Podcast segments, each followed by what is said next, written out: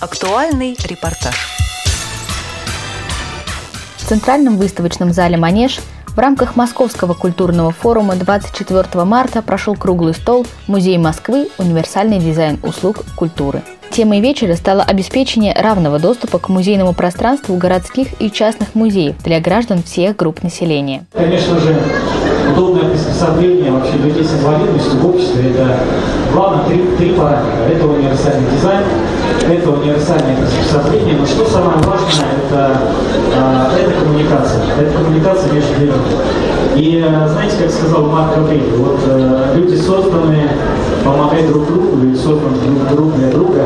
Мы должны после сегодняшней дискуссии не задавать вопросы, кто-то кому-то что-то должен, а друг другу помогать, потому что э, мы, люди без инвалидности, э, открываем для себя новые грани, новые возможности. И, конечно же, э, к людям с инвалидностью нужно относиться с другой точки зрения, разрушать стереотипы. Также были обсуждены способы и примеры реализации концепции универсального дизайна. Очень много общественных организаций, которые продвигали тему доступной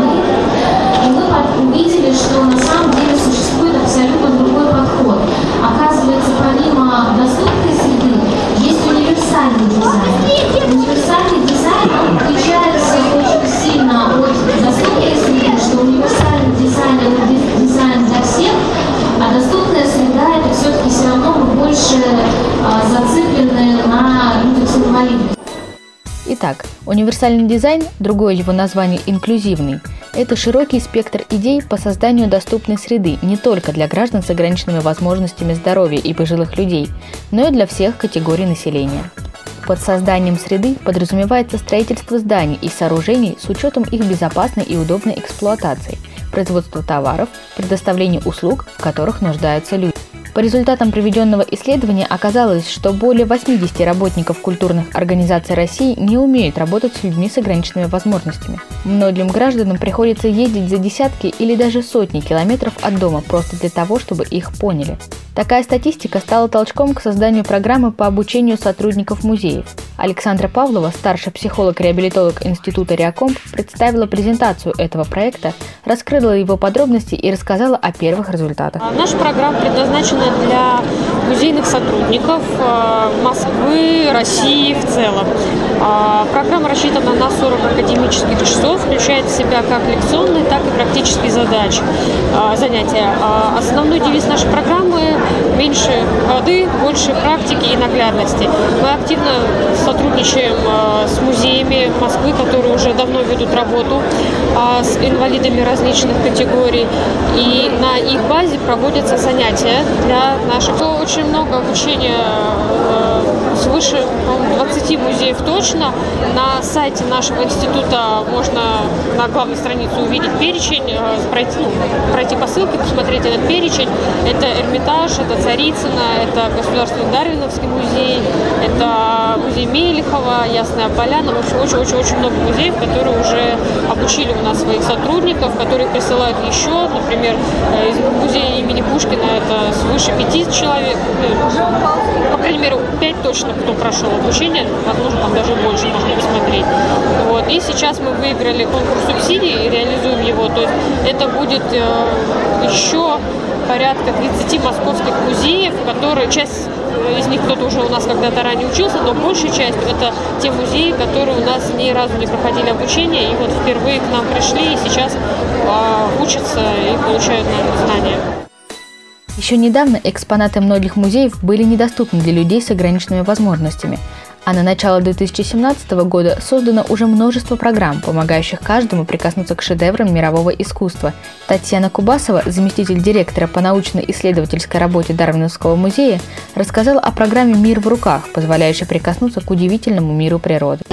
Эта программа как для детской, так и для взрослой аудитории. Есть цикл занятий, в которых могут принять участие посетители музея. Мы рассказываем о природе Москвы и Подмосковья, о животном мире, о растительном мире.